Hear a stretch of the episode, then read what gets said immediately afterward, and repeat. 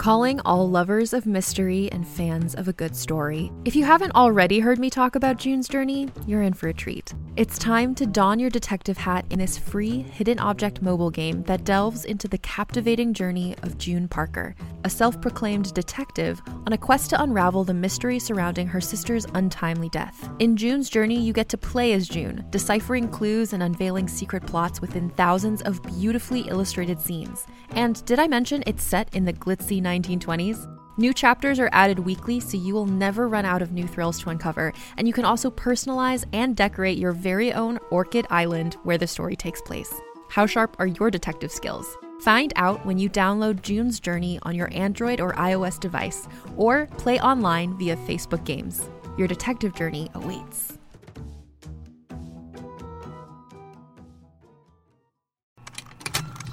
Contained herein are the heresies of Radolf Burntwine, erstwhile monk turned traveling medical investigator. Join me as I uncover the blasphemous truth of a plague ridden world that ours is not a loving God, and we are not its favored children.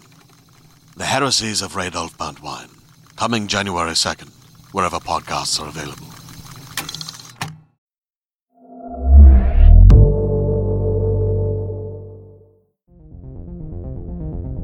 Realm presents Ninth Step Murders, Season 2, Episode 2.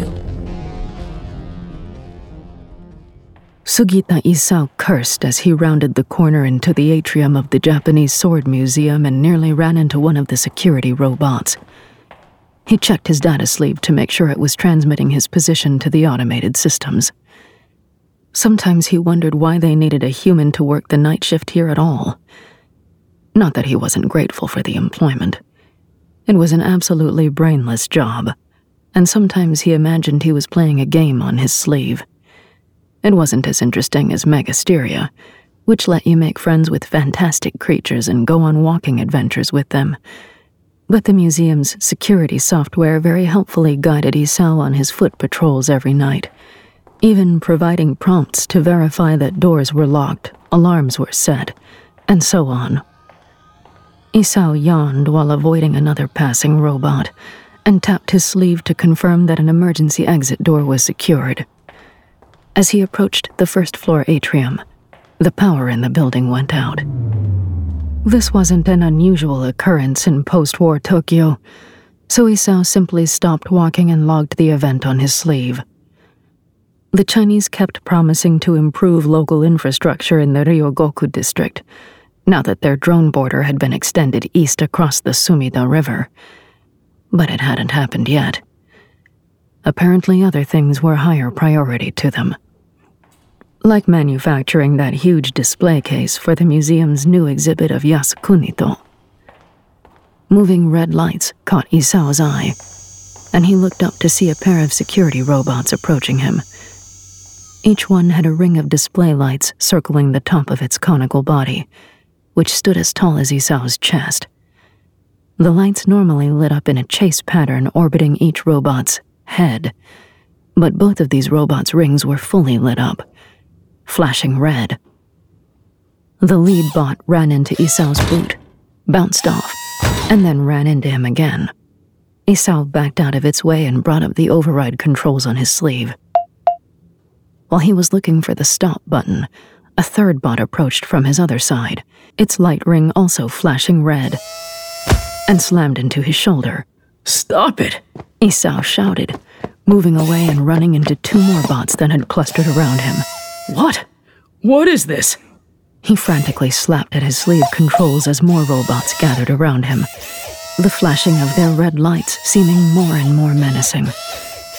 The bots didn't have any external manipulators just cameras and speakers to record mischievous activity and warn the perpetrators. But they did have very sturdy drive motors, and there were enough of them now that Isao was pinned against the wall, unable to move. He struggled to keep his arm free, giving up on the robot controls and now trying to call for help. Just as Isao dialed his phone, every speaker in the museum's PA system started blaring a very loud K pop song. Help! He shouted as he saw his phone call connecting. I'm at the museum. The The power's out and the robots are malfunctioning. He kicked at the nearest robots, clearing a path away from the wall. The bots continued mobbing him, nearly knocking him off balance as he ran for the nearest stairwell. These robots couldn't climb stairs. Just as Isao reached the door to the stairwell at the end of the hall, the lights came back on. Isao skidded to a halt and blinked against the brightness, turning to see the robots now dispersing. All their lights were back to normal as well. The music was still going, though. Isao tried his sleeve controls, but he couldn't turn off the sound system. He had a sudden surge of fear that someone was in the building and crept through the main hall toward the exit. But Isao stopped at the entrance to the Yasukunito exhibit gallery and watched, jaw hanging open, as one of the security robots rolled through the room. The entire central display case of historic swords was gone, as if it had never been there. Not even an outline of its rectangular footprint on the blank concrete floor. Impossible! Isao exclaimed. The robot turned, as if attracted by his voice, and ran over his foot on its way out of the gallery.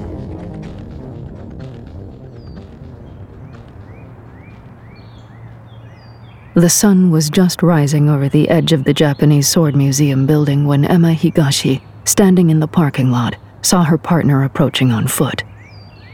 Emma hid what she had been doing on her data sleeve. She didn't want Miyako to know too much about the progress of Emma's unofficial investigation into Santiago's assassination. For Miyako's sake, at least one of them could keep her hands clean. After staying up all night, Emma was very close to finding what she needed to finish the job. But the closer she got, the more she started to doubt whether she could follow through. Was she really going to hunt down this sniper on her own? When she reached the end of the trail that Ueda had provided, could she actually pull the trigger, figuratively and literally? That was a problem for later. Right now, she had to attend to her day job. Is your hair different? Emma asked Miyako the first thing that popped into her head. She really was tired. Keep it together, Higashi. Miyako touched the back of her neck. A little shorter. It's summer. Huh. Miyako followed Emma past the police cordon and into the museum, where CSI Sato was waiting for them. Good morning. You're probably wondering why I invited you here. Among other things, Emma said. Nishimura said this was a robbery case. Yes. Sato pointed at a security guard next to the elevators, who was being interviewed by two uniformed police officers. That guard, Sugita Isao, was on duty last night during a local power failure. When the lights came back on, he discovered the theft. Miyako raised a hand. Robbery seems outside our particular purview as investigators. Not when the stolen items are national treasures. Sato held out a museum brochure. The Chinese were displaying Yasukunito here. Yasukunito? Emma repeated, taking the brochure. Like the shrine? Sato glanced at Miyako, and she grumbled. Swords. They were crafted at Yasukuni's shrine toward the end of World War II. Each sword was made for a specific Japanese military officer. Many Yasukunito were captured by the Chinese during the conflict. Emma raised an eyebrow. And now they've brought them back. It is a controversial exhibit, Miyako said tightly. No shit. Emma didn't know about the swords, but she knew plenty about what the Japanese military had done when they occupied China. And she knew better than to bring up that history with Miyako, now that the shoe was on the other foot. Nobody wins a war, her boot camp instructor had said. You only survive war. Emma unfolded the museum brochure to see a photograph of the main gallery. Most of the exhibit, ironically titled Making Peace, consisted of large screens arranged around the perimeter of the circular space. The centerpiece was nearly 30 Yasukunito inside a brutalist display case, arranged as if they had been scattered across a mountaintop diorama. It was not subtle. It was also currently not there. The swords were right here, in the middle of the room. Emma held up the brochure for Miyako to see. But the entire display case is gone now. Miyako frowned. Why would anyone go to the trouble of dismantling the display if all they wanted was the artifacts inside? Sato smiled. They did not, Inspector. The swords are gone, but the case is still here. Miyako stretched out one hand, stepped forward, and gasped. That's right. Sato's grin returned as he pressed a button on his phone. The air in the middle of the room shimmered, and then the display case appeared, looming before Emma. She stumbled backward. Holy shit, Emma muttered. It was invisible, Sato declared triumphantly. Miyako spun around to face him. How did this cloak get here? It's supposed to be with the scientists at Meikai University. An international coalition had been formed to study the invisibility technology after it was recovered during the case of the fallen executive. Sato shrugged. Reported stolen last night. The governor kept it quiet, of course. We wouldn't want anyone to panic over potentially invisible thieves. And who's investigating that theft? Emma asked, looking into the display case. Empty, of course. The inside had been hollowed out, apparently from below. Tunneling under a museum to steal precious artifacts seemed so cliche, but it did look like it had worked in this instance. Sato stared blankly at her. I would guess you, Higashi-san and Koreda-san.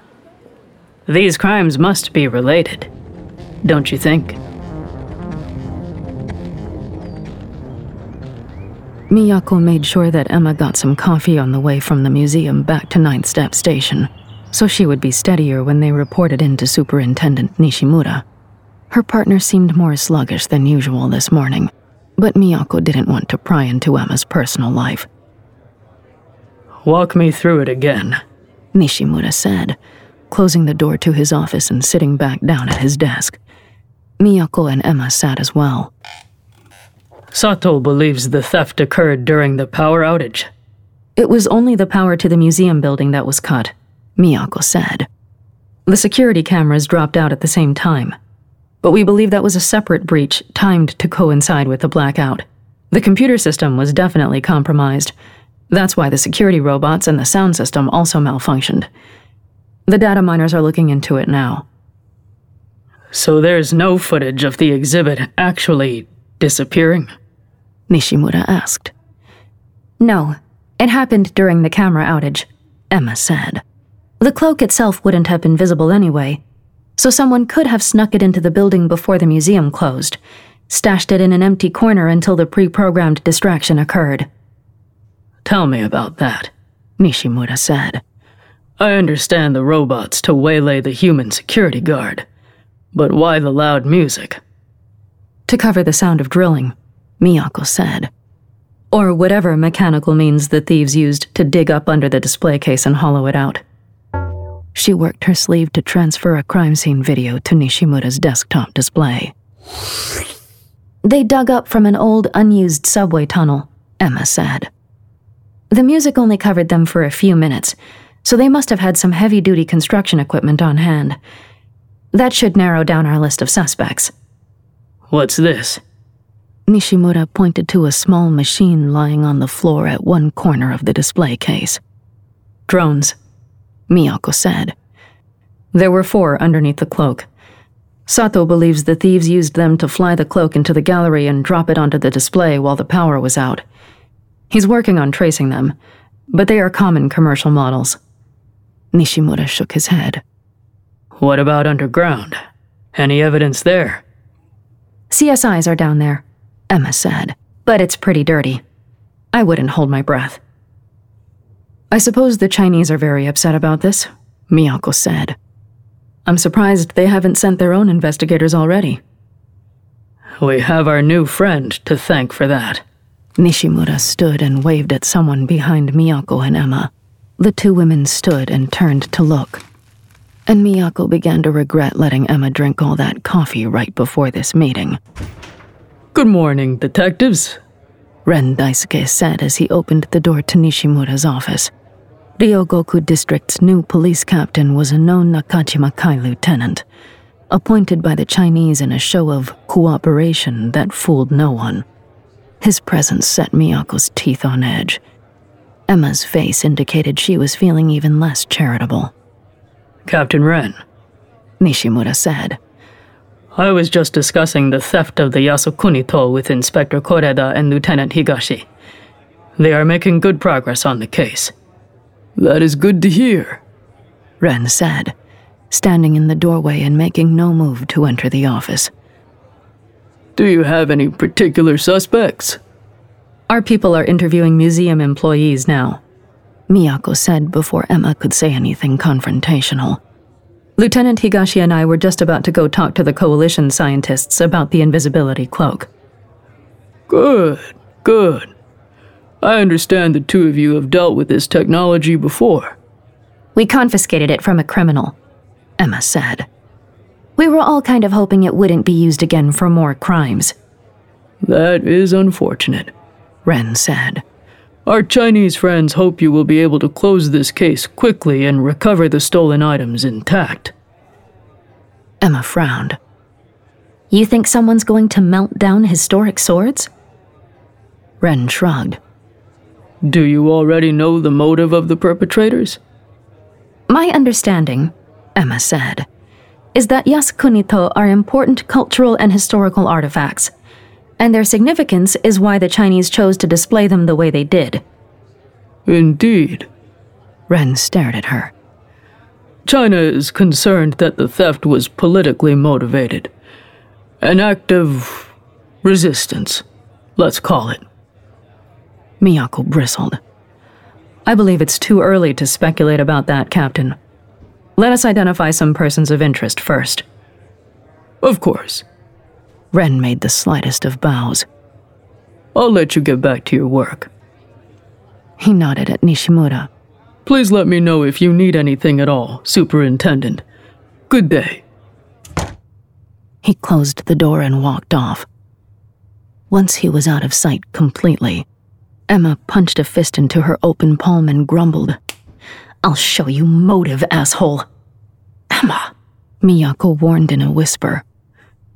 Nishimura sighed.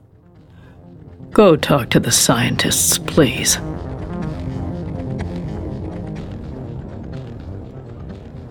After solving the murder of Arai Rinsho a few months ago, Tokyo police had released his company's prototype invisibility cloak into the custody of an international coalition formed specifically to study the device.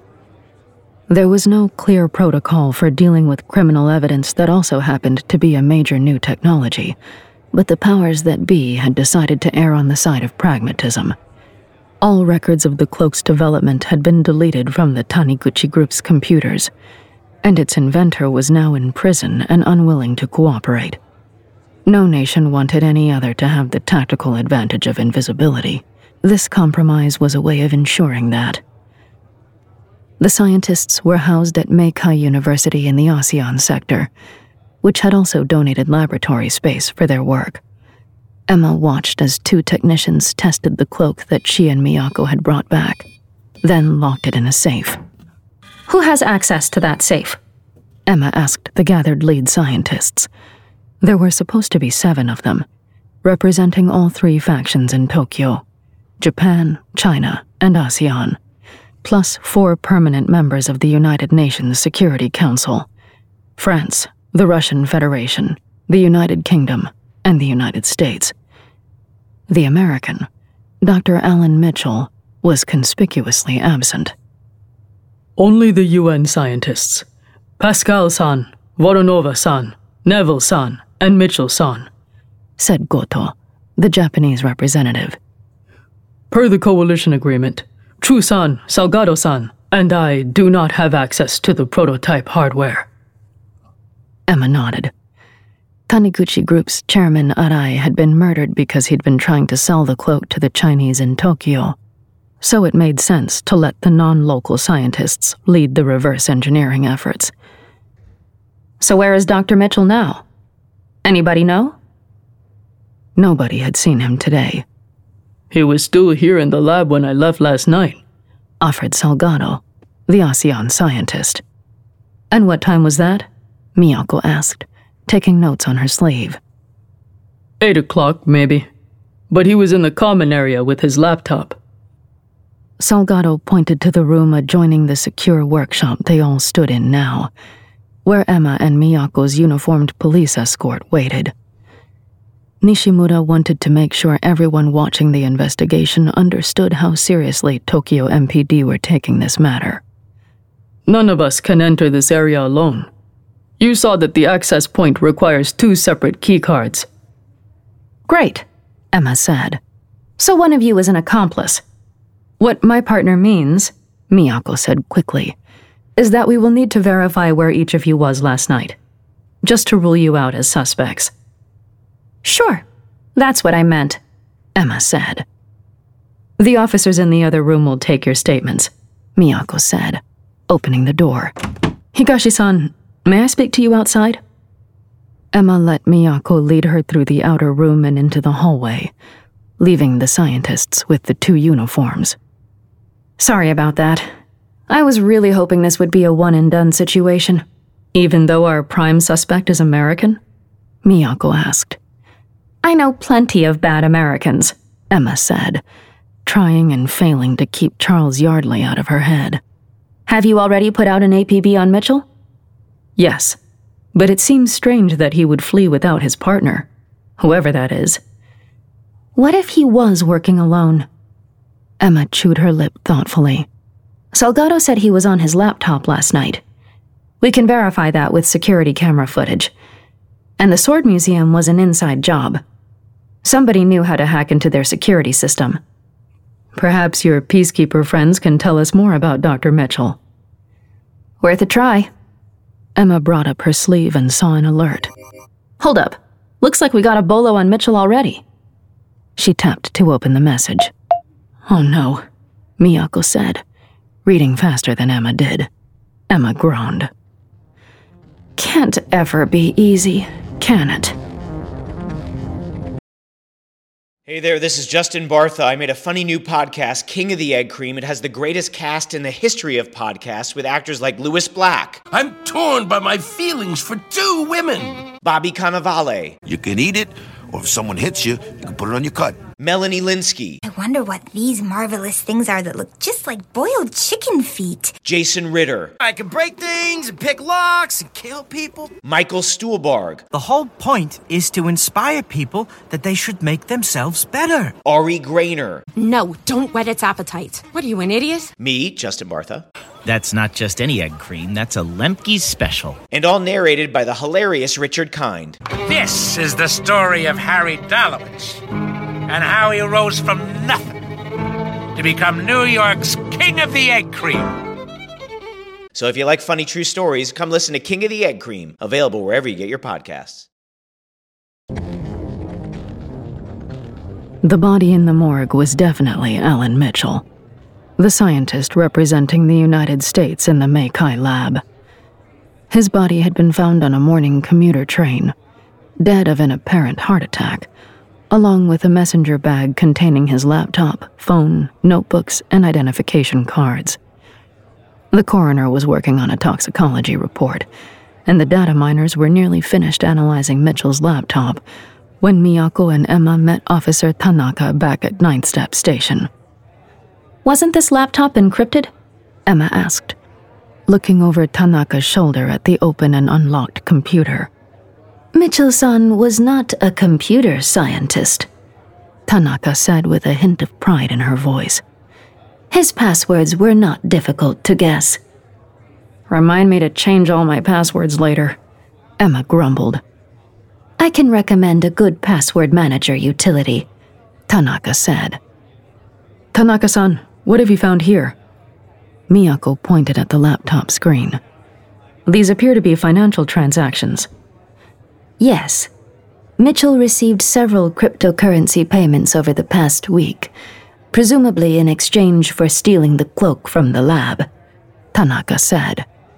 It's impossible to trace the source of the payments, But we were able to match the network address of this laptop to an internet cafe here. She brought up a map on the wall screen above the laptop. Miyako's stomach tightened. She recognized the name and location of the cafe. It was a resistance meeting spot, one that Nishimura had mentioned. Something wrong? Emma asked, leaning toward Miyako. No, Miyako replied. I just had a thought. About the cryptocurrency. Yeah? I hate to mention it right now. Noted. What's your thought? That Kensuke might be able to help us trace the payments. And that mentioning him will misdirect you away from what's really troubling me. Emma's face twitched. Does he know something the data miners don't? He has contacts, Miyako said. No offense, Tanaka san. None taken, Tanaka said. If Maeda san knows someone who was involved on the other side, they may have information that we cannot extract from this data. I can talk to him, Miyako said. No, Emma said. I'll talk to Kensuke. You go check out that cafe. That surprised Miyako. Are you sure? I'm sure. Emma glanced at the back of Tanaka's head. I have some other private business to discuss with Maeda san anyway. Miyako nodded, silently and guiltily glad that Emma's relationship troubles dovetailed with Miyako's own personal turmoil. Okay, let's meet back upstairs after lunch.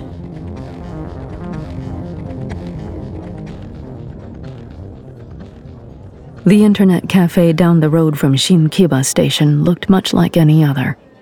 Rows of computers lined up against the walls and on long tables, more than half of the workstations being used by young men wearing headphones and playing video games, their fingers twitching over keyboards and touchpads. Miyako, now dressed in street clothes, went up to the counter, where a bored looking teenage girl primped her pink hair using her phone camera as a mirror. Ohayo gozaimasu, the girl said and put down her phone. Would you like a computer or a coffee? My goldfish needs some fresh water, Miyako said. May I use your washroom? The girl blinked at her once, then handed over a plastic key card. Second door, please. Thank you. Miyako took the key and walked past the washroom door to what looked like a storage closet. She held the keycard up to the security plate, which blinked green, then opened the door and stepped inside. Now she was in a small, brightly lit space. An older, more androgynous youth, dressed in all black, stood in front of another door, and the conspicuous black dome of a security camera hung from the ceiling. Fish do not need bicycles in the Matrix, the youth said, eyeing Miyako. It took her a second to recall the appropriate response to the challenge phrase. But pigeons do need three hours to prepare for war. The youth nodded and opened the inner door. Miyako noticed their fingernails lighting up when they touched the door handle. Some kind of implanted ID tag. Nice hair, the youth said as Miyako walked past. She wasn't sure how to respond to that. The next room was larger with nearly a dozen people in it. A few were clustered around a computer in the corner. Several others sat at a round table, talking quietly. They all glanced at Miyako when she entered, but then went back to what they were doing. The atmosphere reminded Miyako more of Ninth Step Station's bullpen than she had expected. Everyone was here to do a job and trusted everyone else with the same. But unlike many police, who cultivated a certain public image. These people were all different. They could have been anybody on the street. An older woman stood up and walked over to Miyako, greeting her with a smile. Welcome, friend, the woman said. I haven't seen you here before. No, this is my. I'm new at this. Miyako was flustered by how casual this all seemed like it was a social club instead of a resistance cell. How are you connected? Miyako's mouth was dry. Might as well get this over with. Nishimura Hideo. Oh, are you Inspector Koreda Miyako? I was so glad you weren't injured during all that fighting at the diet. Miyako felt lightheaded. I didn't know I was a topic of conversation among friends. Not generally, but I also know. The woman leaned in. Fujita Kaori. She said you'd gotten a haircut. Very stylish. She put a hand to her chest. I'm Noriko. It's nice to meet you. The name sounded familiar. Kaori had mentioned having a nosy neighbor, hadn't she, at some point? Miyako decided to see how far she could push her luck. Thank you. Good to meet you too, Noriko. Miyako cleared her throat.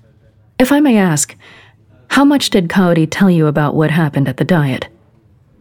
Noriko made a face and waved her hand like she was cleaning a window. So awful.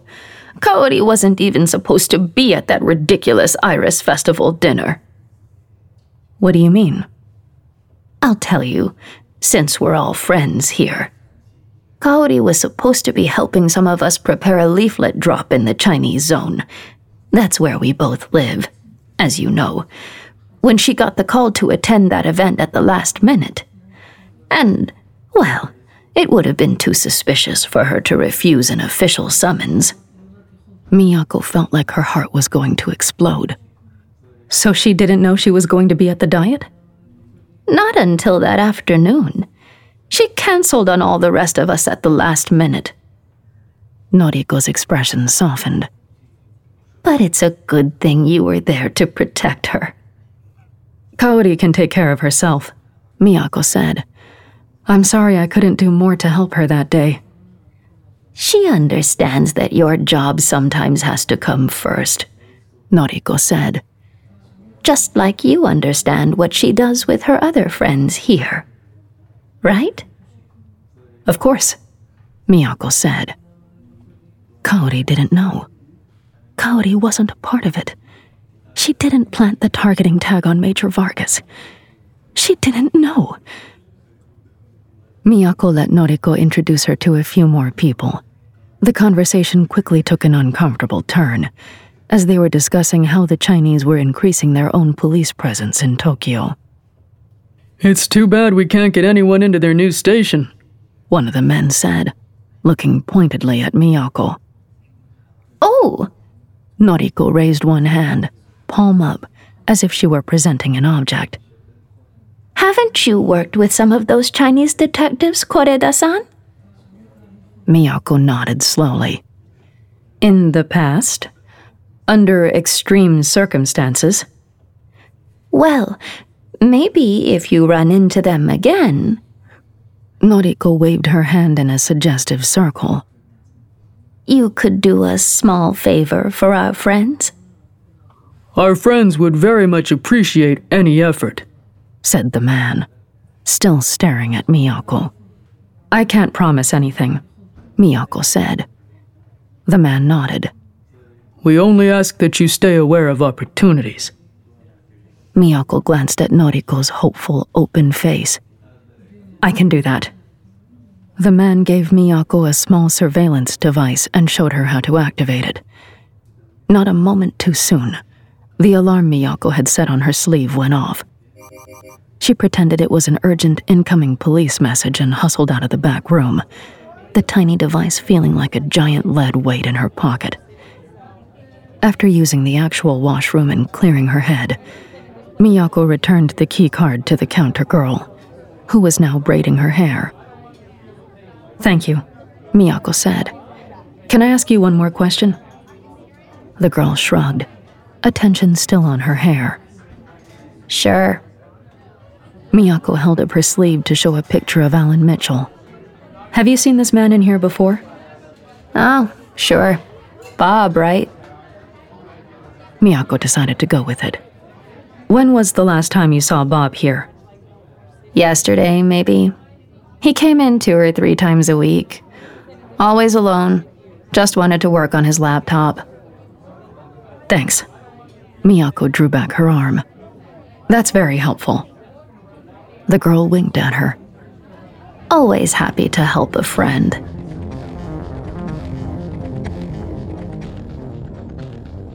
Emma made a face while Kensuke, still naked, reached for the pack of cigarettes on his nightstand. Really? She asked while pulling on her trousers.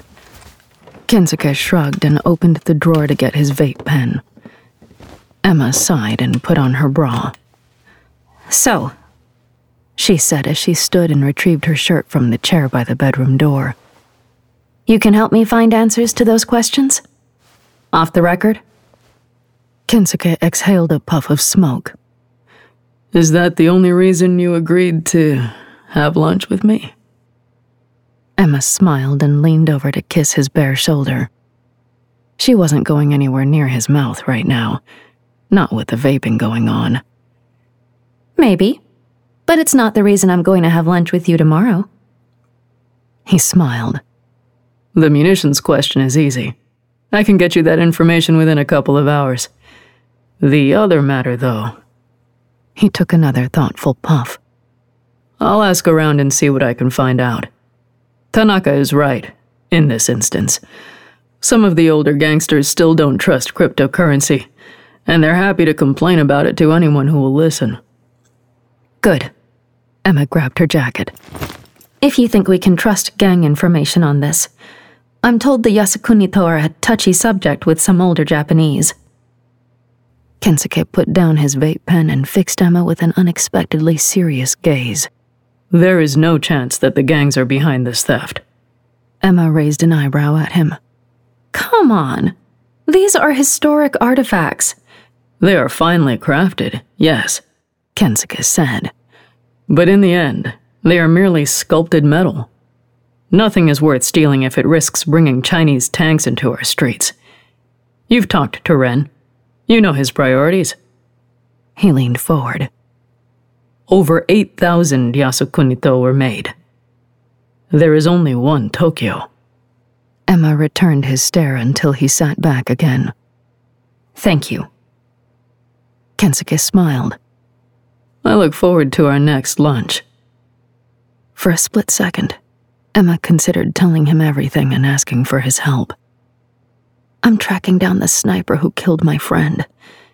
I'm going to close the loop on this. But if she did tell him, he would want to talk about it.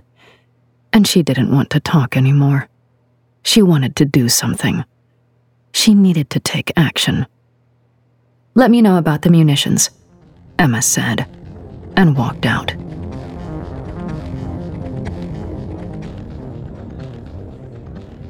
Nishimura Hideo stepped out of his office and called Tokoreda Miyako. Too late.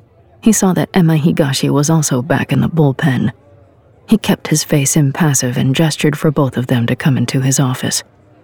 Miyako entered first, then Emma, who closed the door behind her. I have new information about the Sword Museum theft, Hideo said. You do? Emma sounded surprised.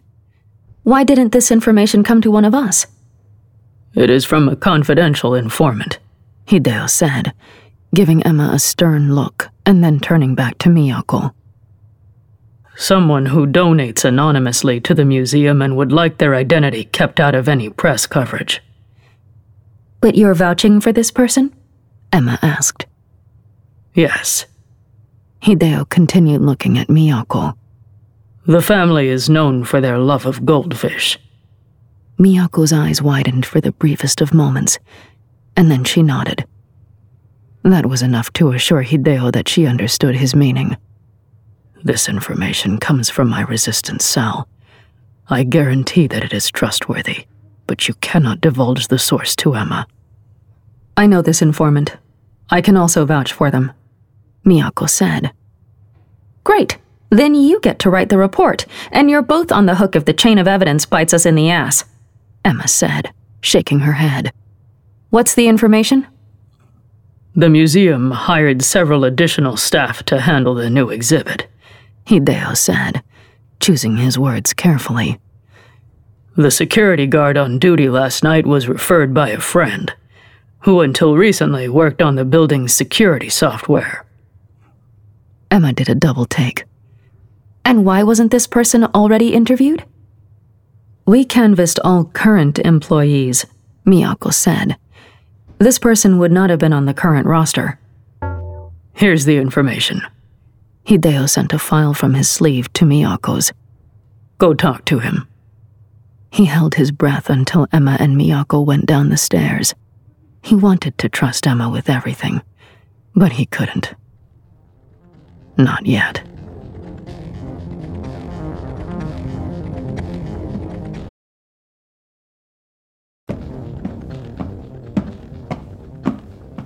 I hope you and Nishimura are right about this source, Emma said as she and Miyako trudged up to the 10th floor of their person of interest's apartment building.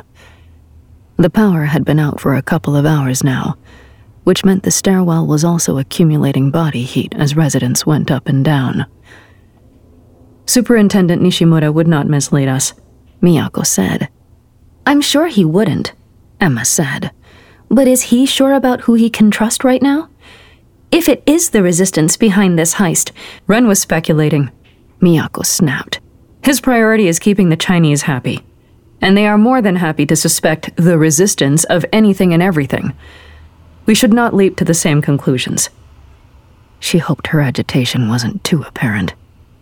She also hoped Emma didn't harbor similar prejudices against Japanese people who were inclined to help the resistance. People like Miyako or Kaori. Hey, I'm just thinking out loud. At least we have a real live person of interest now. Emma opened the door from the stairwell to the 10th floor. You want to be good cop for this interview? Miyako pushed away her anxiety and pulled out her badge. I'm always the good cop. You're funny. Beppu Tatsuji lived in a small apartment by himself, and he acted genuinely surprised to see two police detectives at his door. His facade crumbled quickly under Miyako's pointed questions and Emma's withering stare. I wasn't trying to cause trouble, Beppu protested when Emma held up a pair of handcuffs. I'm not lying to you. You're also not telling us enough, Miyako said, looming over him. We want the whole story. Leave nothing out. Beppu pursed his lips. I don't want to bore you with technical details. That's fine, Emma said, twirling the handcuffs. We can bring the whole CSI team up here. Superintendent Nishimura can get us a probable cause warrant for all these hard drives, right, Koreda san? She gestured at the many computer systems in various states of disassembly around the apartment. I'm sure it won't be a problem, Miyako said, staring at Beppu. All right, I'll summarize. Beppu sighed. The museum fired me because another employee reported that I had made threatening statements after a staff meeting. But the meeting was about how the Chinese were taking over our main gallery with their bullshit making peace exhibit. And that's all I said. That it was bullshit. We're a private museum. They shouldn't be able to use us for propaganda. So they fired you, Miyako said. What did you do then? Like I said, I wasn't trying to cause trouble. Beppu threw up his hands. How was I supposed to know that somebody wanted to rob the museum? All I did was put up a forum post about a back door into the museum's intranet and suggest that somebody could use that to, you know, adjust the images and text displayed in the main gallery. He raised a finger. That's the only thing I said.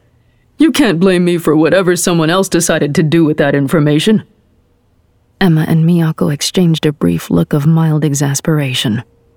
We're going to need to see that forum post, Emma said.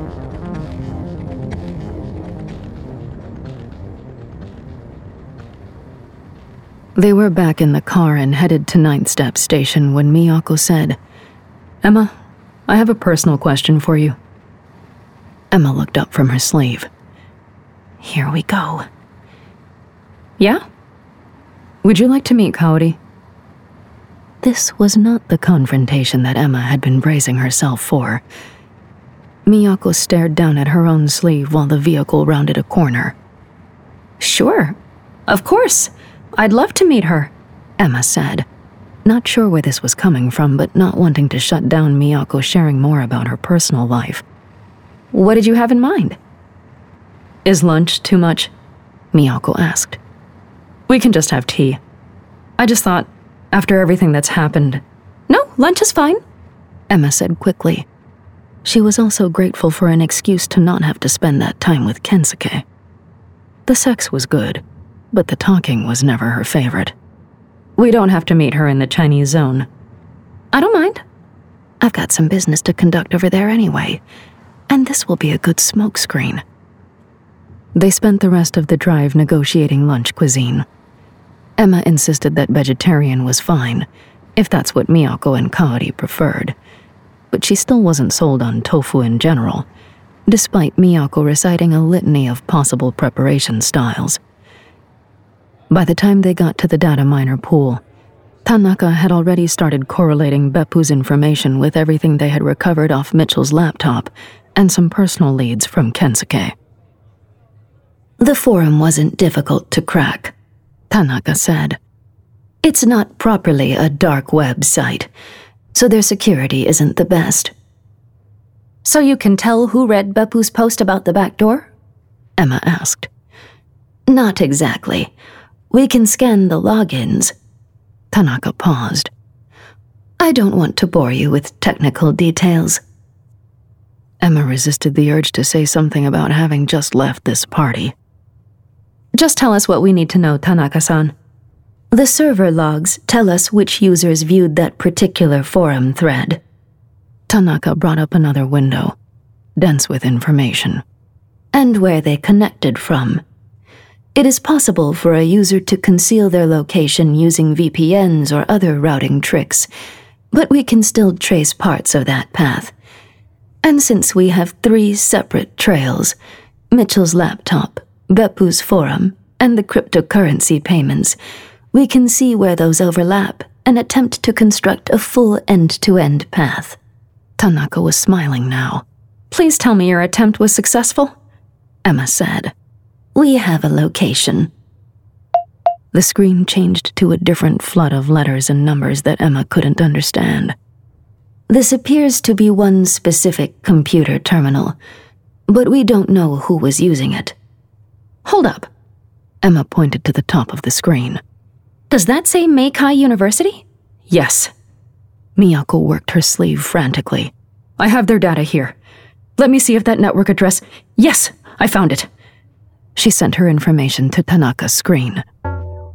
That's a match. Tanaka's fingers danced over her touch screen. And the university intranet should have a record of which user was logged in during each of the times we're interested in. A new window popped up and Tanaka frowned at a long string of katakana. What kind of name is that?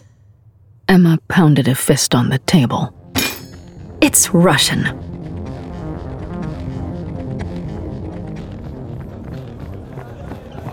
The emergency response team commandos scared some undergraduates as they stormed into the Meikai lab ahead of Miyako and Emma. But Dr. Voronova barely seemed perturbed when the police flooded into her small office. She simply nodded, shut down her computer, and raised her hands. Why did you kill Alan Mitchell? Emma asked as one of the commandos handcuffed Voronova, and others started searching her office. Wasn't it your Benjamin Franklin who said, Three may keep a secret, if two of them are dead? Voronova smiled.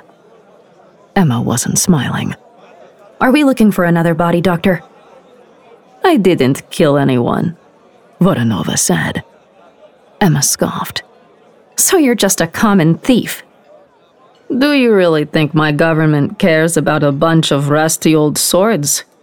We care about the cloaking technology. I just needed to see it in action. To develop a countermeasure, Miyako said.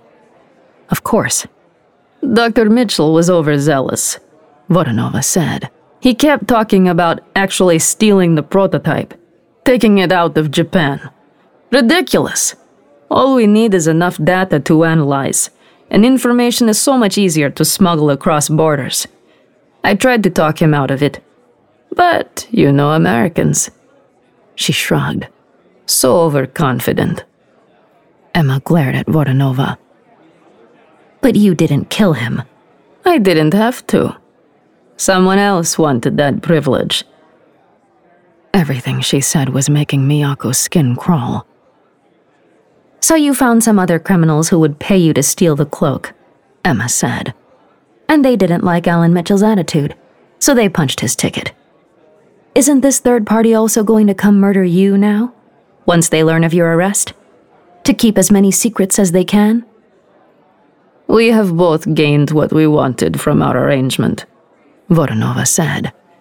It would be imprudent for them to molest me. You police, though? There was that wolfish grin again. You have bigger problems here in Tokyo than you might imagine. Koreda san.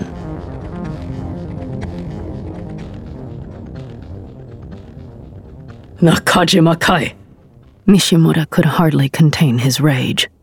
The museum thieves are Nakajima Kai. Our Russian friend saw a tattoo, Emma said, and was sneaky enough to snap a pic. She swiped up on her sleeve to send the photo to Nishimura's wall display. And this image has been authenticated? By three different data miners, tasked separately, Miyako said. She didn't believe the persistent post war rumors of police corruption, but she did believe that many people feared what the gangs might do to witnesses. The photograph is authentic, and time stamped and geolocated, Emma added. She pointed to the top left corner. You can even see part of the late Dr. Mitchell's mug right there. This is not conclusive, Nishimura said. We don't know why all these people were in the same place at the same time. That's why we wanted to talk to our new best friend, Captain Ren, Emma said. He's in the building for another meeting, isn't he? Budget discussions, I believe. Miyako and I can just catch him on the way out. There shouldn't be too many reporters around. I'll get him up here. Nishimura jabbed at his phone. You too. Sit. Several uncomfortable minutes passed while they waited for Ren to join them. Miyako wasn't about to ask what message Nishimura had sent him, and this didn't seem like an appropriate time to continue lunch location talks with Emma. She turned up the news in her ear and listened for a while. Chinese detain citizens at new border within Tokyo. Rumors of food rationing on Hokkaido. Heat wave continues. When Ren finally arrived, he wore a sour expression. Superintendent. He scowled at Miyako and Emma. Show me. Miyako put the photo back up and explained its provenance. Ren fumed silently for a moment, then cracked his knuckles and said, These are rogue actors. The Nakajima Kai do not condone their actions. Is that an official statement? Emma asked. Are we on the record? I won't bore you with their history, Ren said. But these punks help no one with their reckless actions.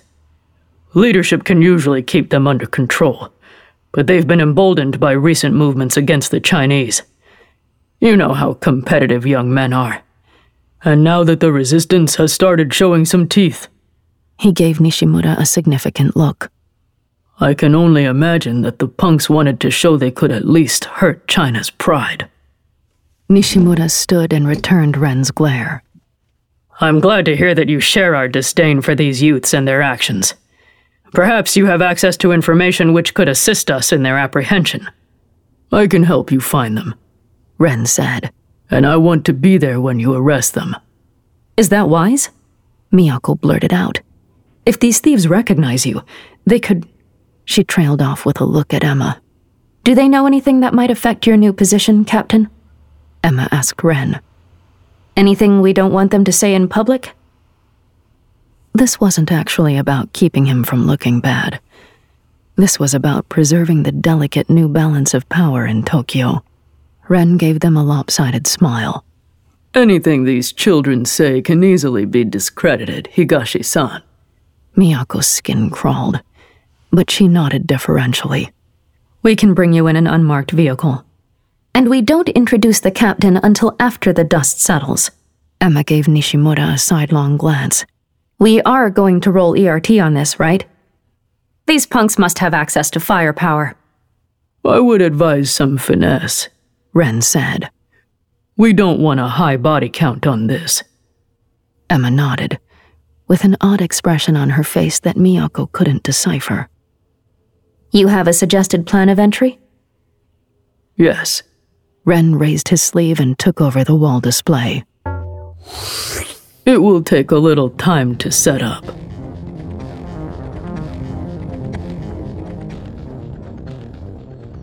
Emma checked the time again.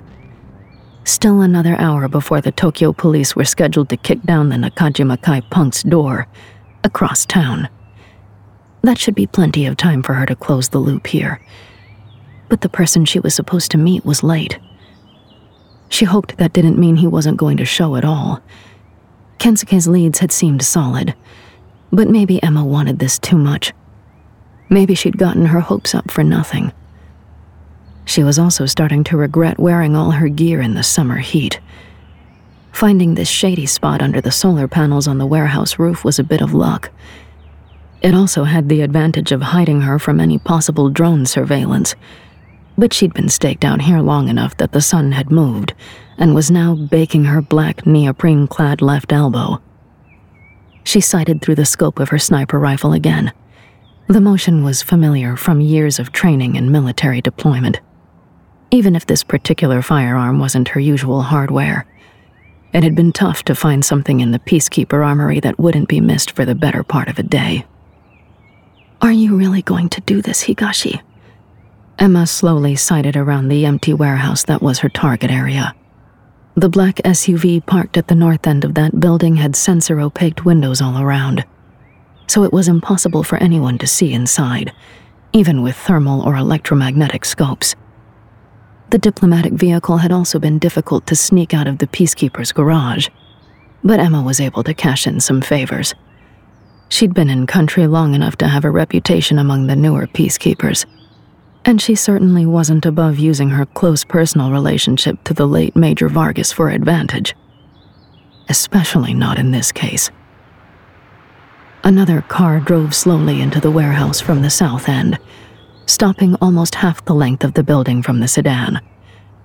The new car flashed its headlights in an irregular pattern of long and short flashes. Emma tapped her sleeve, and the SUV's headlights replied with their own prearranged code pattern. So far, so good. Emma thought as a bead of sweat rolled down the back of her neck. The driver's side door of the new car opened, and the driver leaned his body out slightly. He wore a colorful Oni mask to conceal his face. The particular demon he'd chosen was also part of the confirmation for this meeting. He swung a small duffel bag out of the car and started to stand, then stopped, looking across the warehouse at the sedan. Konbanwa, the masked driver called, deliberately using the wrong time of day greeting as a challenge phrase. Do you know when the train arrives? Emma took a deep breath.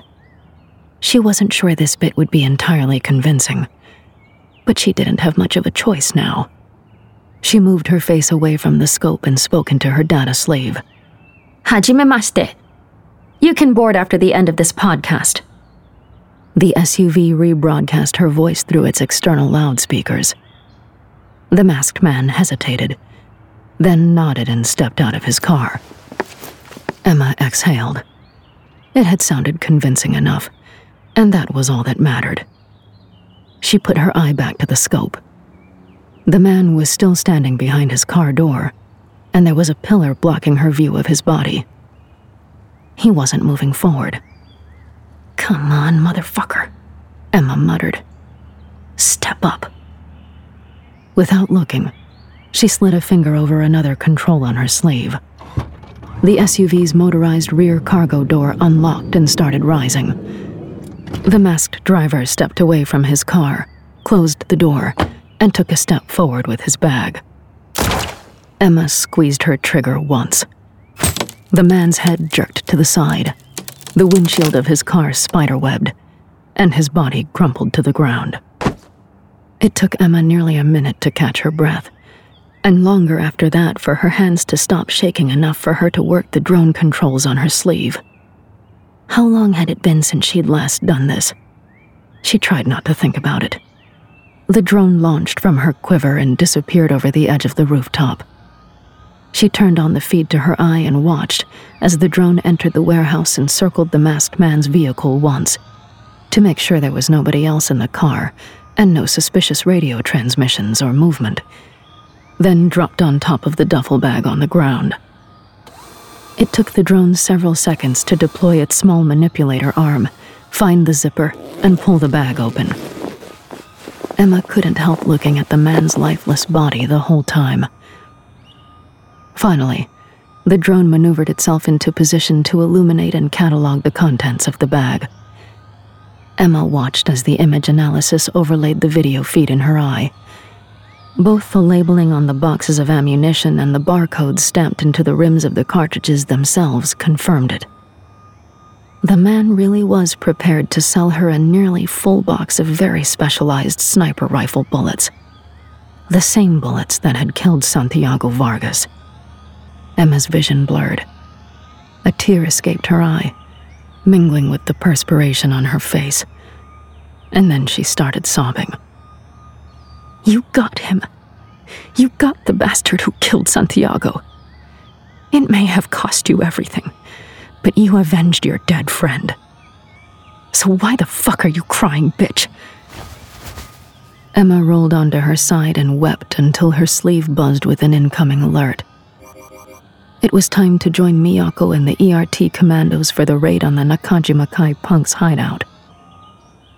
Emma wiped her face and told her drone to shatter the car window and retrieve her spent round from inside. While it did that, she broke down her rifle and made sure there was no evidence of her ever having been on the rooftop.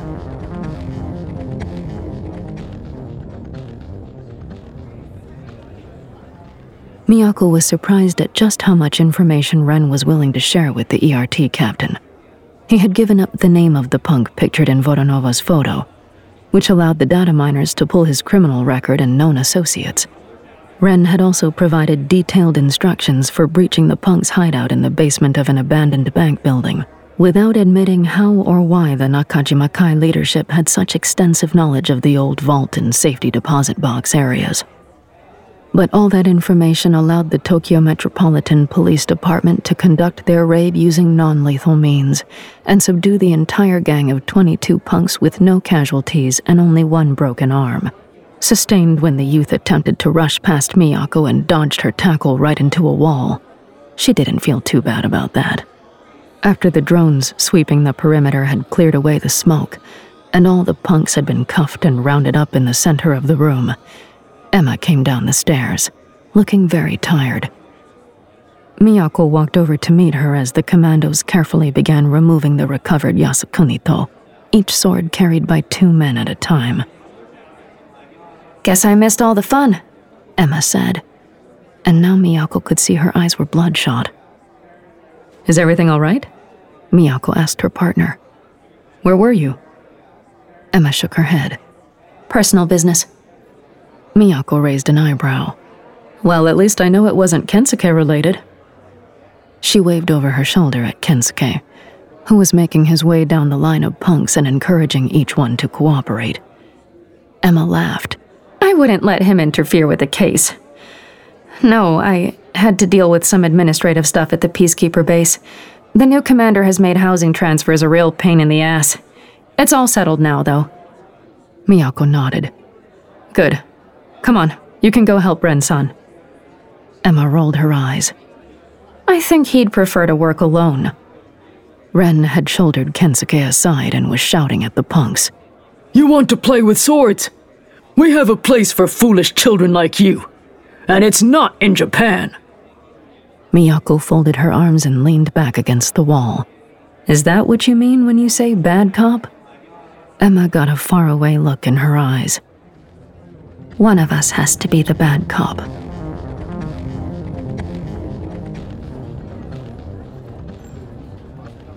It was, Emma had to admit, pretty nice in the Chinese zone of Tokyo. Power never fluctuated here. The streets were clean, and the storefronts of businesses still closed after the earthquake had been covered up with colorful murals. Of course, many of the paintings depicted happy citizens waving Chinese flags and extolled the virtues of the PRC and their current president. propaganda in the guise of public art. The wall of the building next to where she and Miyako and Kaori were eating lunch showed a group of happy children playing underneath what looked like a protective canopy of drones. Not quite the floating curtain that delineated the current national border, but similar enough that the message was hard to miss. One of the children was even waving at a drone. Is your food okay? Kaori asked. Emma yanked her attention back to her lunch companions. Yes, this place was a very good choice. Kaori nodded. I like the way they do mabu tofu. Miyako elbowed her playfully. Kaori is something of a tofu enthusiast. Excuse you? Kaori said in English. I prefer the term connoisseur. I have to admit, tofu's never been my favorite, but this is delicious. Emma smiled and went in for another bite. As her lips closed around the pungent so called delicacy, her cybernetic eye lit up with an alert. Thin, glowing lines appeared in her field of vision, directing her attention to a man walking past the restaurant. The drone she had left in their car, parked across the street, had recognized this man's face as one of Charles Yardley III's known associates in Tokyo. Emma hadn't expected to pick up a lead so soon. But this was why she was here in the Chinese zone for lunch, choking down spicy tofu and propaganda. This was why she had been staying up late every night and cautiously copying relevant police and peacekeeper data to an encrypted personal laptop. Emma swallowed her bite of tofu and then downed the rest of her glass of water. I'm going to get some more water. Either of you want anything? Miyako and Kaori both declined. And for a split second, Emma was intensely jealous of their obvious chemistry. Maybe their good mood would only last until the end of lunch today, until something else came crashing into their lives to complicate the relationship. But what they had in that moment was genuine and rare. Emma let herself wallow for a moment as she walked away from the table, looking for an exit from the restaurant that was hidden from view of their table. She might not have the satisfaction of a healthy romance to sustain her but she had something else that was equally compelling. She had a mission. She had closed the loop on Santiago's killer. She'd punished the guilty. And she hadn't lost her soul. She still felt righteous, justified, empowered to follow her own path, regardless of what the police or the peacekeepers were willing to officially authorize. Now, Emma was going to get to the bottom of whatever Charles was up to. You're listening to Ninth Step Murders Season 2, created and produced by Realm, your portal to another world. Listen away. Hey there, it's Rachel Ballinger, and I am extremely excited to invite you to Rachel Uncensored. It's my podcast where I sit down and get real with my friends and celebrity guests, where we talk about all sorts of topics. And sometimes we might be under the influence when we do so. We cover things from personal stories to hot button issues and it's the only place on the internet you can find an uncensored version of me. It's a side of me that you might not have seen before because it's not the most family or brand friendly. But don't worry, I'm still sort of slightly a decent human being. If you're intrigued, then make sure you check it out. New episodes drop every Wednesday. You can find it on Apple Podcasts, Spotify, or wherever you listen to podcasts. Trust me, you won't want to miss out on the fun and candid conversations we have here on Rachel Uncensored. Ninth Step Murders is written by Malka Older, Fran Wilde, Jacqueline Koyanagi, and Curtis C. Chen. Produced by Rhoda Belleza and executive produced by Molly Barton.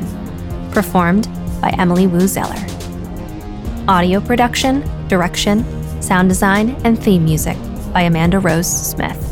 Additional editing by Corey Barton. Cover design by Kendall Thomas, with original illustration by Armin Rangati.